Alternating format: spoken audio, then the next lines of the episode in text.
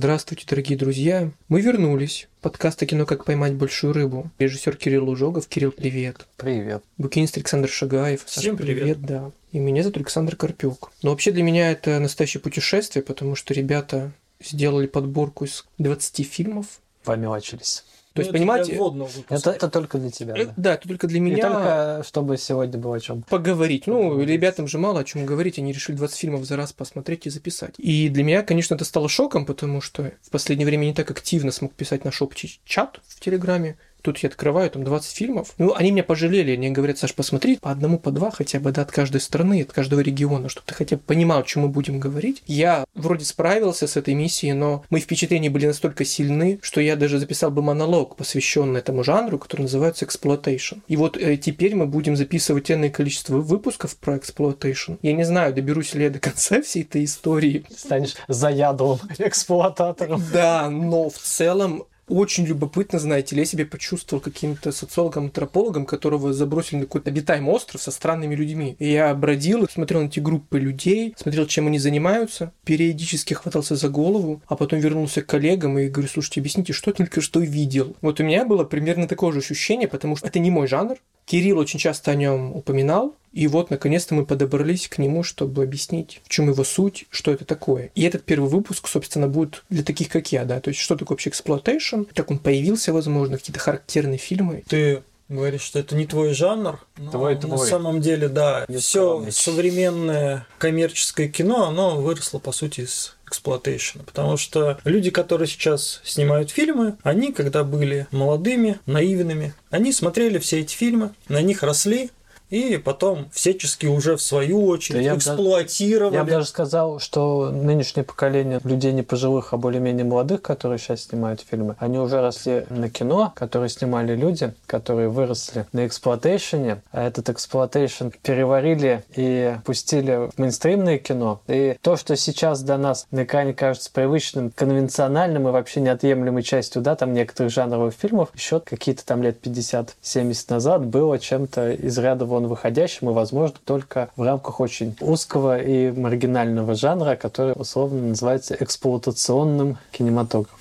Так, а да, а что это такое, да, объясните мне. Это фильмы, которые снимались для того, чтобы заработать денег, то есть все очень банально. Это исключительно был коммерческий продукт, он, как легко догадаться, появился в Америке, в стране, где из всего пытались сделать деньги, при этом желательно ничего не вкладывая. И чтобы максимально заработать, использовали какую-то на тот момент важную повестку, которая была интересна обществу, которая волновала общество, не знаю, нападение огромных монстров все же боятся нападения огромных монстров. И начинали снимать вот что-то подобное, но при этом за копейки, где картонное какое-нибудь чудовище ходило, всех пугало. Но все это подавалось, как будто это невероятный фильм. Рисовали красивую афишу, люди приходили, отдавали свои деньги, смотрели. Или, например, брали какой-нибудь фильм, вставляли в него эротические сцены и Люди приходили, час они сидели, ждали, и в конце им показывали, показывали голую грудь, да, и все там, О, Показывали то, за что они заплатили. Причем ну, как... эта голая грудь могла принадлежать вообще непонятно кому, просто ее там в конце вставили. Она ну, могла не выстрелить в конце, да? Ну, на заре нашего любимого перестроечного советского кинематографа, когда визиты карточка любого фильма условного 88 года были женские груди. Неважно, причем в каком жанре был снят фильм. Да? Смотрите, правильно я понимаю, то есть получается, что просто эксплуатировались темы, что ли? Да, да, да, да, то есть горячие какие-то темы, да. да. Пример, мы давно-давно говорили про фильм «Уродцы». Известно же, что этот фильм выкупили бродячие артисты и, перемонтировав, демонстрировали перед своими ну, выступлениями. Кстати, артисты не артисты. Выкупил его Дуэйн Эспер. И он был не только антрепренером, он еще был режиссером. И занимался эксплуатейшеном, он снял собственный фильм «Маньяк». «Уродцы» — это, на самом деле, блокбастер. Это высокобюджетное кино. Оно когда вышло, общество было не готово это видеть без разрыва всего, чего можно. И фильм положили на полочку. А с полочки его достал человек, который увидел способы заработать не в каких-то вот как раз прокатных кинотеатрах, да, куда ходила публика смотреть кинематограф, а вот на таких маленьких ярмарках, в маленьких кинотеатрах, предшественниках так называемых грандхаусов, вот этих подпольных американских кинотеатров, да, которые в 60-е и 70-е расцвели. И, в общем-то, то, что мы называем эксплуатацией, американцы называют словом grindhouse. То есть у них этот термин первичный. Ну, они считают, в принципе, что это их придумка. Но на самом деле можно спорить, да, если в широком смысле посмотреть на то, что такое эксплуатационное кино, оно родилось, мне кажется, одновременно со всем остальным кино, когда сняли первую порнографию, которая, по сути, является квинтэссенцией эксплуатации. Ну, да. Когда человеку показывают то, что он хочет видеть, без претензий на какое-то искусство. Когда ее сняли? Очевидно, что буквально то, в тот же год... Поезда. Да, там сразу же поезд прибыл днем, а ночью в павильоне уже девочек запрягали. И фишку, да, быстро подхватили. Например, вот мы вспоминали уродцев, а есть знаменитый фильм 1913 года, называется «Торговля людьми». Американский фильм. Этот фильм был не об ужасах колониального рабства. Собственно, до, скажем так, 60-х афроамериканцы кино не особо снимались. И это был фильм про работорговцев, которые торговали белыми людьми. Ходили городские легенды или какие-то слухи, что сеть подпольных работорговцев хватает нерадивых женщин и непослушных детей, и они попадают в такое страшное белое рабство. И это 13-й год, да? Тут да, все, 1913 год. Mm-hmm. И предприимчивые товарищи из киноиндустрии тут же пилят фильм, где данная тема раскрывается. Он снят тоже без претензий на... За три копейки на колено. Ну, условно, да, да но был самым обсуждаемым кассовым скандальным фильмом своего года. 13 года. Ну, слушай, понятное дело, что временные рамки, мне кажется, это такая стереотипная история, которая помогает людям в целом вообще понимать, когда все происходило, да, то есть наш мозг устроен так, что нам нужно какую-то градацию, очередность а, обозначить, чтобы мы понимали, что происходило. И, конечно, я думаю, действительно, все жанры кино были чуть ли не в самый первый год существования кино, но есть какие-то особенности эпох. То есть, я так понимаю, exploitation появился в 60-е, да, годы, 70-е. Ну, прям развился, да. Как минимум у него появился термин термин. Ну и в разных частях света одновременно появилось м. очень много таких вот странных жанровых фильмов, которые брали, да, за основу одну или несколько признаков или вещей, которые волновали людей в этот момент, но на экране в уже устоявшемся консервативном большом и официальном кино не могли быть показаны. А если могли, то только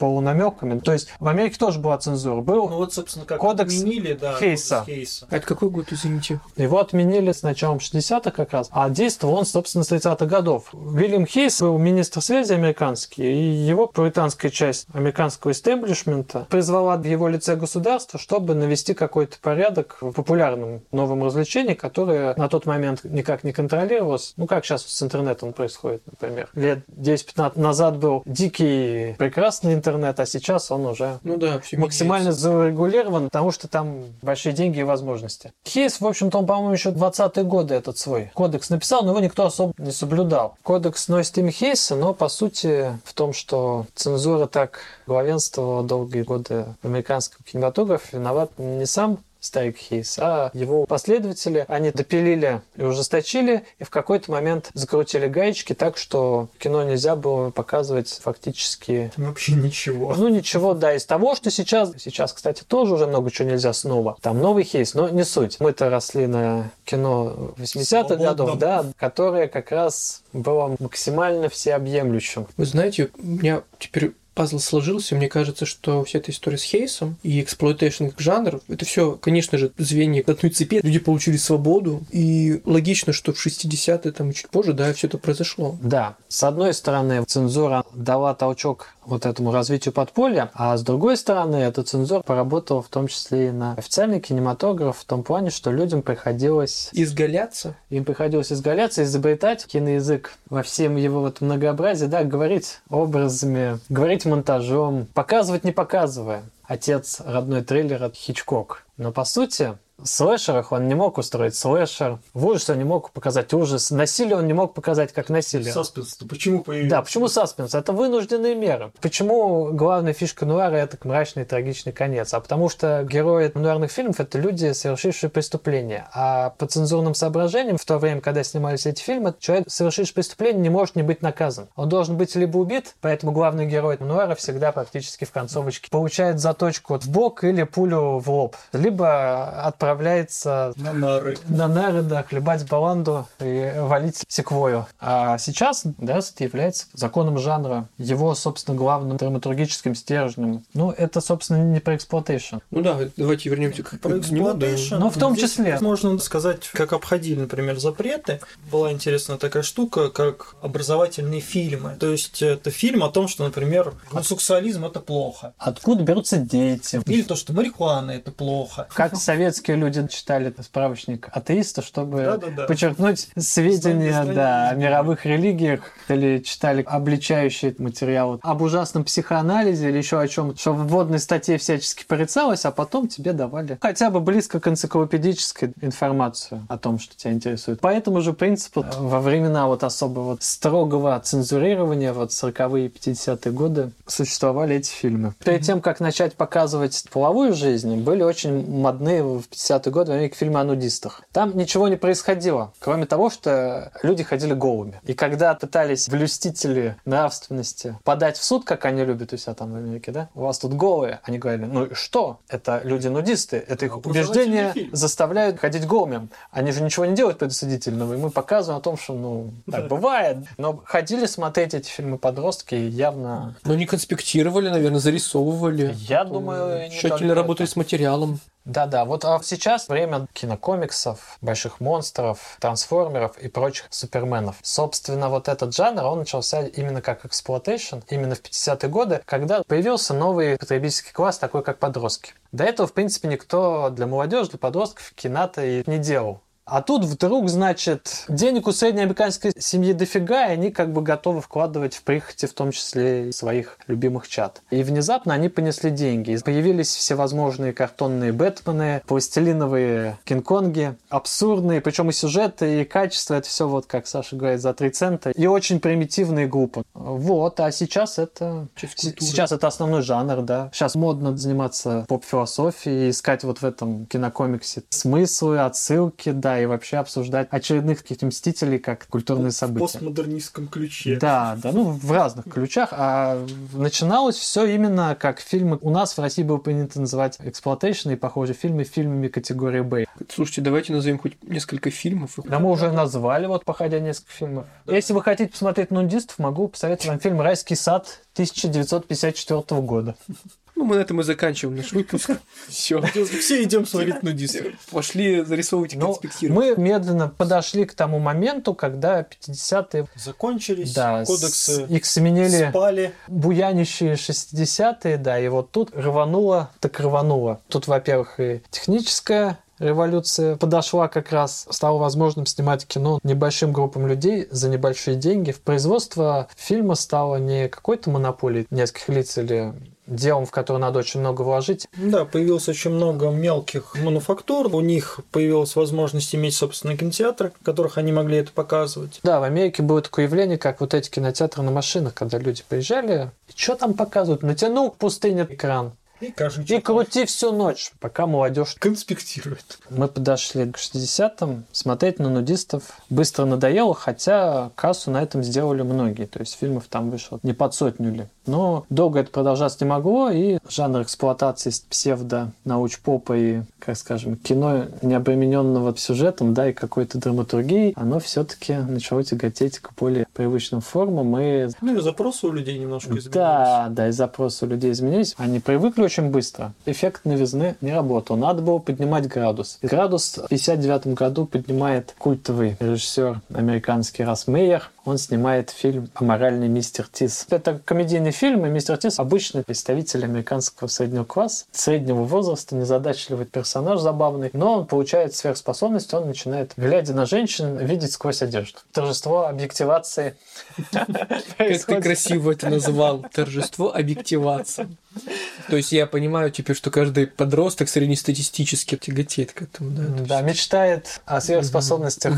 Не Человека-паука, да, а морального мистер Тиса, скорее всего. Ну, А потом конспектировать. да-да-да. А потом суп с котом. Но это, кстати, уже более поздняя тема для эксплуатейшенов. Мы до нее еще тоже доберемся. Я про суп с котами. А вот кровавый пир уже не за горами. Я начал просмотр фильмов Но- Exploitation с этого, и я вдохновился. Я понял примерно, что меня ждет. Это сильнейшее впечатление. Первые пять минут, в принципе, вам хватит, чтобы понять вообще, как это могло быть. Есть такой термин в кинематографе, музыке и литературе, как гор. Вот «Кровавый пир» — это первый сплэттер, первый гор. Это прекрасно в своей незамутненности расчлененка. Для 63 года это что-то совершенно невероятное. Такого никто никогда не видел. Видел до этого, никто никогда не снимал. Сейчас это, конечно, смотрится... Расскажи нам. Да. Как это смотрится? Мы хотели рецензию получить от Саши. Рецензию, громкое слово. Не рецензию, а... как Впечатлениями, чтобы я поделился. Да? Поорал. Оду, оду, да. У вас есть, да, любимый мой фильм «Это резиновая женщина», теперь будет «Кровавый пир», я понял. Вот представьте, 63 год, два года до этого Гагарин летит в космос. С одной стороны, Земли просвещенный народ радуется полету в космос. Смотрит фильм «Девчата». Да, А с другой стороны, мужик с синими волосами. режет женщин в прямом эфире на каждом экране буквально. Первые пять минут для меня это был шок, потому что это очень наивно действительно. То есть я понимаю задним числом, что это 63 год, это, скорее всего, первые попытки такого фильма. Ну, раз вы его включили в список, я думаю, вы бы включили его не ради того, чтобы надо мной посмеяться. Хотя, зная вас, послушайте, это сильнейшее впечатление. И это настолько глупый фильм, наивно глупый, что просто диву даешься. Ладно, расчлененка, отпиленные ноги, вырванные сердца, но дело же в том, что вот эти прекраснейшие диалоги и прекраснейший полицейский, который 20 минут не может понять, что происходит, и пытается вспомнить, где-то я слышал это имя. Вот это меня больше всего добило, понимаешь? То есть, ладно, расчлененка, окей, все понимаю, первые витки, первые ростки, точнее, расчлененки в кинематографе. Но вот это тупение, не знаю, как это назвать, одного из героев, вот это мне скорее поразило. А все остальное, в принципе, довольно так бодро. И этот просветленный главный герой, который всех пилит в прямом смысле этого слова. Ну что-то Знаешь, даже в этом бодро? есть. Потому что фильм идет всего час. А, точно, слушайте, да. При этом я говорю 20 минут, они не могут понять, что происходит. Саш, ты волей-неволей сейчас сам я обозначил одну из отличительных Ага. особенностей как раз эксплуатейшена. Это не детектив. Я понимаю. Это не жанровое кино. Пофиг на тупого полицейского. Люди Пофиг на актерскую игру, на диалог. Расчленёнку, понимаешь? Понимаю. Главное здесь, да, это то, ради чего, собственно, все и собрались. Ну вот вы попросили мои впечатления первого, они были такими, но затем, благо он закончился, я сел, я представил, что я, ну, грубо говоря, следователь, который вот смотрит на кино с точки зрения процесса, так сказать, да, я понимаю, что в тот период это было глоток свежего воздуха для зрителя, который никогда ж не видел расчлененки на большом Ну, экране, ну. и тут же такое вообще поперло. Ну, конечно, ну как бы Спилберг снял «Челюсти», Мгм. если бы он не видел «Кровавый пир». Собственно, выход фильма «Челюсти» является концом эксплуатейшн, по большому счету. Это был момент, когда, Потом пошло- когда пошла эксплуатейшн стал блокбастером. Ну что такое фильм «Челюсть»? Это, по сути, очередной акулсплуатейшн, там, или Ну как да. он там называется. Снятый за три копейки. Снятый, да, Всё за три копейки. Просто талантливым или гениальным, кто как считает, кинематографистом молодым. Который, кстати, до этого тоже просто снимал эксплуатейшн. Его первый фильм, где они там катаются на машинах, это Классический, да, carsploitation. Но он становится явлением, он становится моментально после выхода культовым, становится кассовым блокбастером, и все. И Голливуд понимает, что бабки-то вот они. вот, они надо забирать, а то эти уже больно много бабок себе отъели, подпольщики. И, Нет, собственно, с середины 70-х все вот эти наработки кино, которого в приличном обществе стыдятся до сих пор некоторые, они все стали тем, на чем росли поколения, да, киноманов, то, что там сейчас занесено в учебники и является бесспорной классикой. Все это благодаря кровавому перу. Смотреть на это глазами человека из 21 века, для тебя это немножко странно. Вот Не, и ну, все. ты представь, что ты посмотрел этот фильм в пять лет. О, да. Примерно такие же ощущения были у людей, когда они его увидели в кино. Они никогда такого не видели. Ты в пять лет, я думаю, тоже никогда не видел никакой расчлененки. И твой детский разум это воспринимает как э, Да. что-то настоящее. То есть это ты сейчас видишь, что там Плохо, кровь. не Слушайте, там. пока не забыл, это вообще почти не в тему, но я вспомнил. У меня в детстве был фильм, который я очень боялся, и я недавно ради интереса нашел его. То есть я помню, что там был какой-то призрак, убийца, который крюком типа спарывал кому-то живот и всех убивал, афроамериканец какой-то. Я в детстве жутко боялся этот фильм, и я, знаете, решил встретиться со страхом своего детства. Я включил трейлер, и я буквально хохотал. Я даже Саше, по-моему, показывал. Я говорю, слушай, представляешь, этот фильм не мог смотреть в детстве, и мне потом кошмары снились. И комментируют твои слова про то, что если бы посмотрел это в 5 лет, я бы, конечно, ну, сейчас бы перепугался. заикался. Да, да, да, да. Ну, либо заикался, либо я бы не смог это смотреть, и было бы страшно, я бы потом не мог уснуть и так далее. Безусловно, я с этим согласен. Но сейчас смотреть на это, да, интересно, наивно, но в то же время очень важно, чтобы понимать, откуда ноги растут. И забегая вперед, просто брошу одну ремарку. Когда я смотрел из этих фильмов, я понял, откуда Тарантино взял один из своих очень знаменитых сюжетов, о котором мы, я думаю, поговорим чуть позже. Из какого фильма?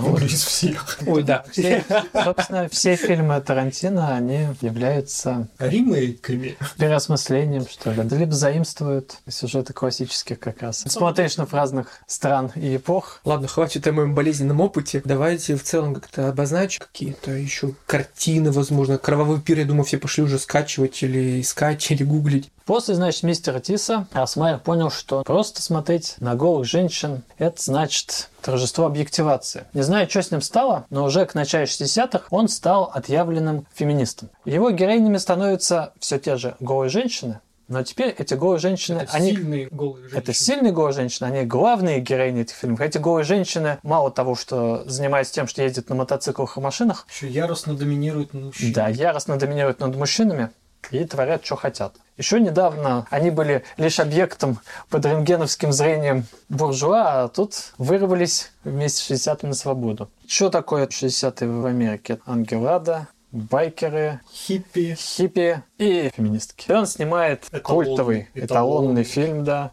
Называется «Быстрее, киска, убей, убей». Я, кстати, его посмотрел, да. Да Если ты смотрел Proof Тарантино, то, возможно, возможно, что-то Промелькнуло. да, общее ты мог в этих двух фильмах. Ну, собственно, Death Proof же снят в рамках проекта под названием Grindhouse.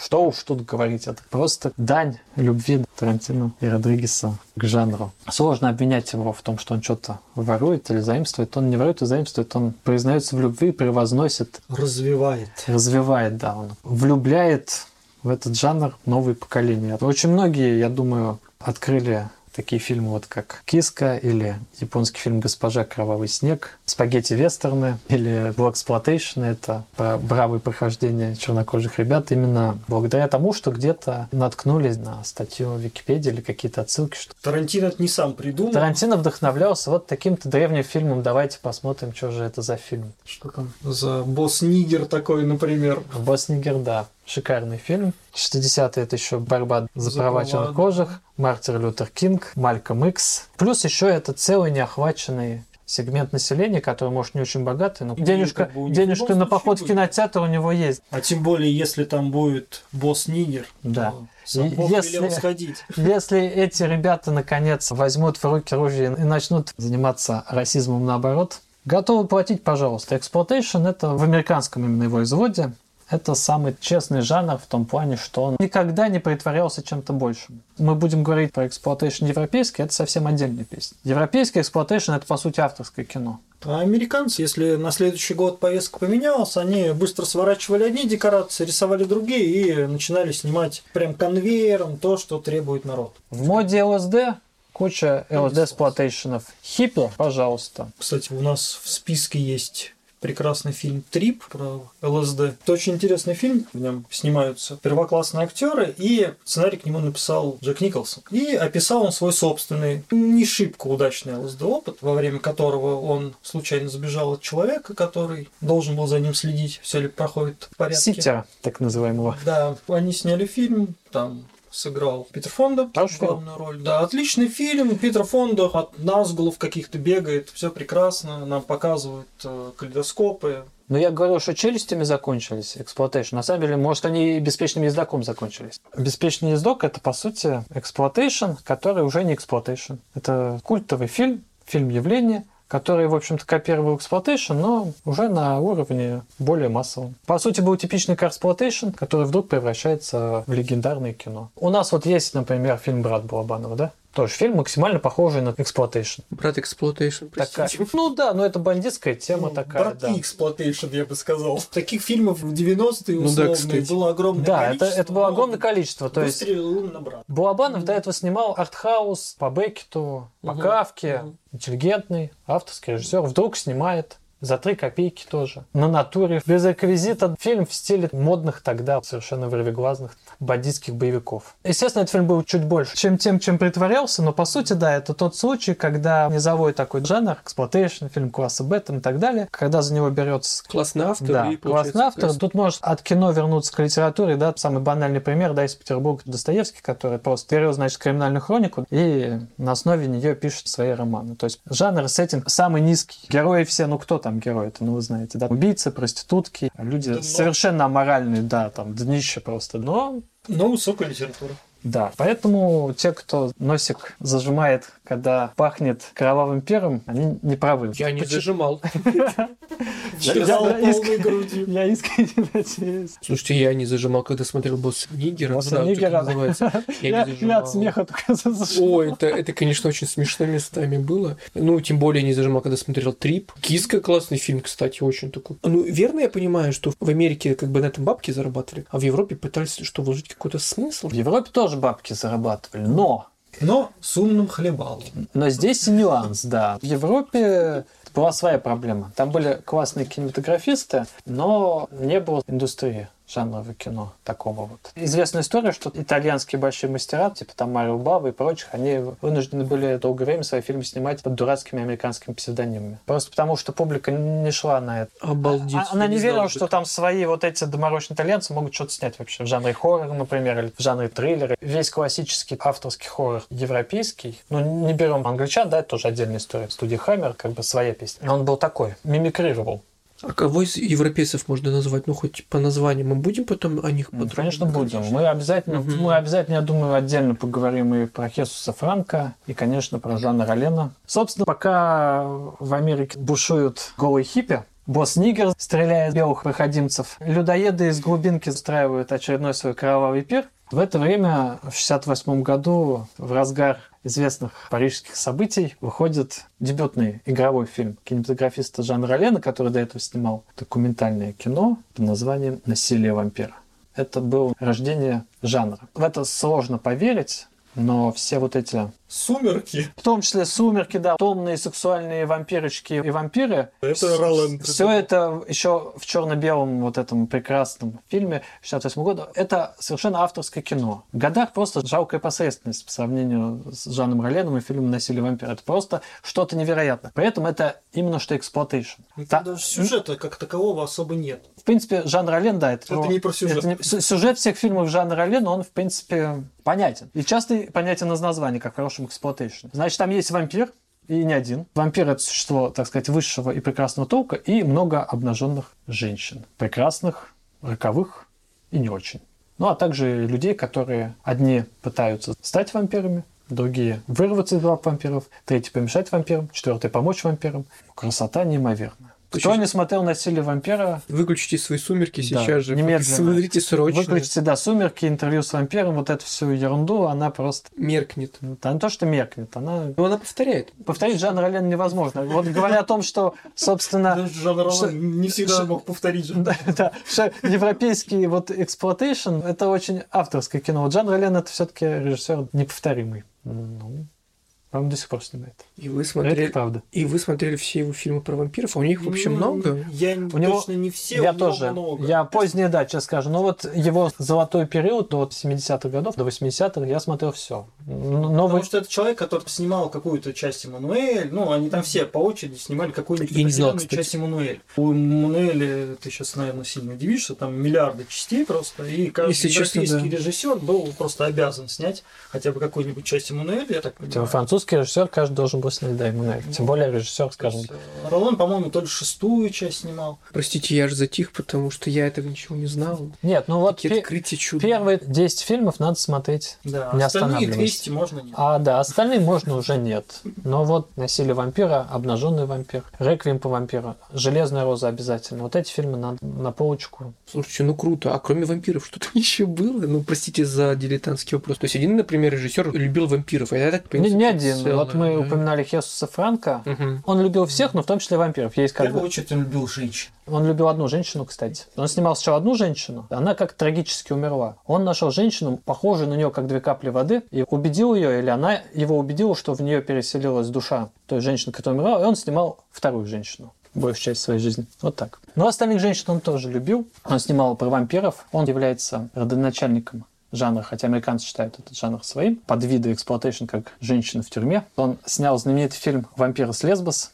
как бы обязательно к просмотру тоже фильм для любителей вампиров. Кес Франк тоже большой мастер визуального киноязыка. Пусть снимал тоже за 3 копейки, и там за две недели Ну, блин, дай бог, чтобы за 3 копейки за две недели каждый снимал так, как Кстати, это делал он. по поводу Франка интересный факт. Многие из его фильмов со всякими порно-вставками, эротическими вставками показывали, но он к ним, как правило, не имел вообще никакого отношения. Это потом снимали никому неизвестные ребята для того, чтобы добавить огоньку в его фильмы и эксплуатировали фильмы Хесуса Франка, которые были сняты в жанре exploitation. Вот как-то немножко скучно получается. То есть получается так, что режиссеры ну просто эксплуатировали такие довольно низкие темы и на этом просто зарабатывали деньги. Но при этом на этом базисе, да, построено все остальное кино. В чем тут важное какое-то зерно, о чем стоит сказать? Потому что, мне кажется, Ну, у тех, кто... Не, ну смотри, На, если на самом говорим- деле этот жанр стал стартовой площадкой для многих признанных мастеров большого кино. Мы Спилберга вспоминали, Уэса Крейвена можно вспомнить. элементарно даже те же европейские фильмы, они все-таки... Они всё-таки фильмы, да. Да, это все-таки Мгм, фильмы, мгм. в них есть определенный сюжет, как минимум, есть определенный посыл внутренний, какая-то философия своя собственная. То есть тот же, например, Марио Бава, человек, который снял многострадальную тело и плеть, который порезали просто нещадно. Да, до сих А, пор, кстати, серьезно, не, да? не сохранилась Да, ее, оригинальная- говорят, оригинальная версия. Это восхитительный фильм. Это Гениальнейший кино. Не, хороший смотрел, да. Это один из первых эра-хорроров. Слияние Эдгара По и Сада Маза, причем с прекрасными актерами. Там играет Кристофер Ли, Да. между прочим. Красавчик, Более конечно. молодые зрители могут знать его пароли с романа Да. из «Властелина колец». Нет, а Кристофер Ли к тому моменту был звездой студии «Хаммер». Он же был Дракулой. До сих пор многим считается одним из непревзойденных Дракул. Ну, все, я, в принципе, хотел как-то это озвучить, потому что тем, кто слушает, возможно, знаете, да и у меня тоже в какой-то момент возникло такое ощущение или впечатление, что как будто это просто эксплуатация без какой-то, ну, условной, более высокой, не то, что даже цели, а последствий. Вот они просто пошли эксплуатировать эти темы, а что-то все таки же произошло Ну, в благодаря первую этому. очередь, э, что произошло благодаря этому, те ребята, которые посмотрели эти фильмы, Мгм. они были молоды, зелены, впечатлились и впоследствии стали снимать свои фильмы. Не обязательно такие же. Мгм. Но которые С другим уровнем впоследствии стали классикой. Правильно Кирилл сказал, что если бы не было фильма «Насилие вампира», не было бы никаких «Сумерек». Можно долго спорить, хороший это фильм или плохой, но его просто не было. Не было бы интервью с вампиром, например, Ну, который так- точно хороший фильм. да еще много чего было. Ну, да, А если да. бы и было, то совсем другим оно было. А еще мы говорим про какие-то низкие темы, но низкие они только в некоем таком, знаешь, модернистском понимании. Что значит низкие? Это то, что интересует людей, интересовало всегда. И это может стать как ярмарочным аттракционом, когда ты возишь этих несчастных инвалидов, людей с тавизмами, аномалиями, да, и показываешь их в клетках. А можешь, как Тод Браунинг, снять гениальный фильм, который пусть уже после смерти, но будет признан одним из величайших фильмов ever. И exploitation это мрачные воды вот таких вот вытесненных То тем, да, сюжетов. тему и понимая, что на ней можно заработать, они снимают фильм. Но режиссеров много, режиссеры разные, некоторые режиссеры хорошие, некоторые режиссеры плохие. Плохие режиссеры снимали Свой кусочек хорошие- урвали, да. Не очень хорошие фильмы, хорошие режиссеры, у них как бы тоже денег не было, но они хорошие режиссеры. Они на те же три копейки снимали хорошие фильмы, на которых потом выросли другие хорошие Ну режиссеры. да, стал бы Тарантино так Тарантино. восторгаться там сценами, да, там плохого фильма. Нет, он, во-первых, да, не стал бы тем, кем стал, а во-вторых, стал бы он цитировать то, что действительно невеликое. Он же цитирует великие сцены из фильмов, которые считаются фильмами вытесненными, невеликими, низменными и вообще фу, гадость какая. До сих пор такая есть некая аура вокруг термина эксплуатационное кино. Незаслуженное. Ну, хотя отчасти заслуженное, отчасти нет. Он иногда цитирует и не самые лучшие фильмы. Например, у нас тоже в списке был фильм, Ну да, якобы последний фильм Брюса Ли. То есть где там- очень мало Брюсселя. Да, где очень мало Брюса Ли. На момент его гибели был отснят минут 20, что ли, если не меньше. А он должен был быть главной звездой, и поэтому набрали максимально непохожих. В нашем списке, он знаешь, почему этот фильм? Потому что он как бы Там является желтый костюм, да? Он- да. Он- нет, он является первым фильмом в жанре Брюс Сплотейшн. Собственно, он хоть еще и фильм с Брюсом Ли, но он уже Брюс Сплотейшн. Если наш слушатель откроет этот фильм на том же кинопоиске и посмотрит, кто, кроме Брюса Ли, играет его персонажа, они увидят, что эти люди вообще максимально не похожи на Брюса Ли. То есть просто на них надевали темные очки и просили их И желтый говорить, костюм. Говорить характерные «ня» и все. И, И вот так как вот бы и ручкой делать. Да, и сняли полтора часа фильма с Брюсом Ли, в котором Брюса Ли реально на 20 минут. А Тарантино Достойный из такой этого постмодернистский ход, я считаю. берет э, знаменитый желтый костюм, в котором рассекают Уму Турман в фильме «Убить Билла». Все танцы с мечом он берет из другого фильма азиатского «Госпожа снег», причем переснимает иногда кадр в кадр некоторые сцены, как-то их переосмысляет. Это тоже фильм о месте. Это не тоже, это... Это первый фильм о месте. Ну, ну, один из, да. Один из, и как... Один из самых знаменитых фильмов. Ну да, мы, мы, мы, поскольку дошли до Японии, там, в общем-то, тоже есть свой доморощенный exploitation, и не один, основан на их тоже традиционной литературе, которая тоже долго была вытеснена. И вот буквально параллельно, я думаю, они даже не смотрели то, что происходит. Да нет, зачем? Как бы у них есть... э, Они не видели, они сами изобрели свой У них есть самурай, у них есть якудза. С гейшами, Вот, да. пожалуйста. с гейшами, Развлекайтесь. блэкджеком и прочим. У них был прекрасный жанр нишевый под названием эрогура. Это тоже смесь Как, прости? эру-гуру. Прекрасно. Если ты вот посмотрел из нашего списка «Слепое чудовище», то Нет, кстати. Ну, это обязательно посмотрим. Да, это один из Кстати, фильм, фильм очень, очень красивый. Красивый, да. Да, поэтичный фильм. и- Это про слепого скульптора, который похищает модель для того, чтобы развить свое собственное искусство прикосновений. Фильм тоже смесь жестокости, кровавой совершенно, эротизма, сюрреализма и вечных тем, да. Продолжая тему Японии и их очень интересных взглядов на все, один из прекраснейших фильмов, благодаря которому появился такой своеобразный жанр, в котором эксплуатировалась тема постапокалипсиса, замешанного на единении человека с машиной. Тема до сих пор актуальная, потому что мы все в гаджетах, ну, на тот момент это были не гаджеты, это были железные штыри, которые люди вставляли в себя. Это Тыцоу «Железный человек», прекраснейший фильм с прекрасной музыкой. Гениальное, да, кино, снятое в лучших традициях за три иены. Причем он снят был в конце 80-х. И это exploitation чистой воды. Ну, где вы еще увидите человека, у которого вместо, извиняюсь, члена огромный бур, которым он насилует свою жену. Но потом вы это увидите в каждом втором представителе данного жанра Да, в японских ну, фильмах. Но этот фильм был он первым. заложил, да, канон. У этого фильма, более того, есть несколько продолжений даже. Я думаю, мы поговорим про Отдельно, подобные я думаю, фильмы, да, да, потому его что это очень интересная тема. Его и это явление можно, да, обсуждать. Не могу- Да, мы на самом деле не упомянули еще очень много географии жанров. Это будет в последующих выпусках, я Да, думаю. то есть мы поговорим о бодимодификейшене, про каннибалов и про антропологические фильмы, про фильмы в джунглях, про псевдодокументальные фильмы. Посвятим отдельный выпуск «Ликам смерти», я думаю. Я вообще Готовься, Саша. Я, я вот, я открыл рот сказать, я боюсь Кровавый пир представить. покажется себе детским утренником.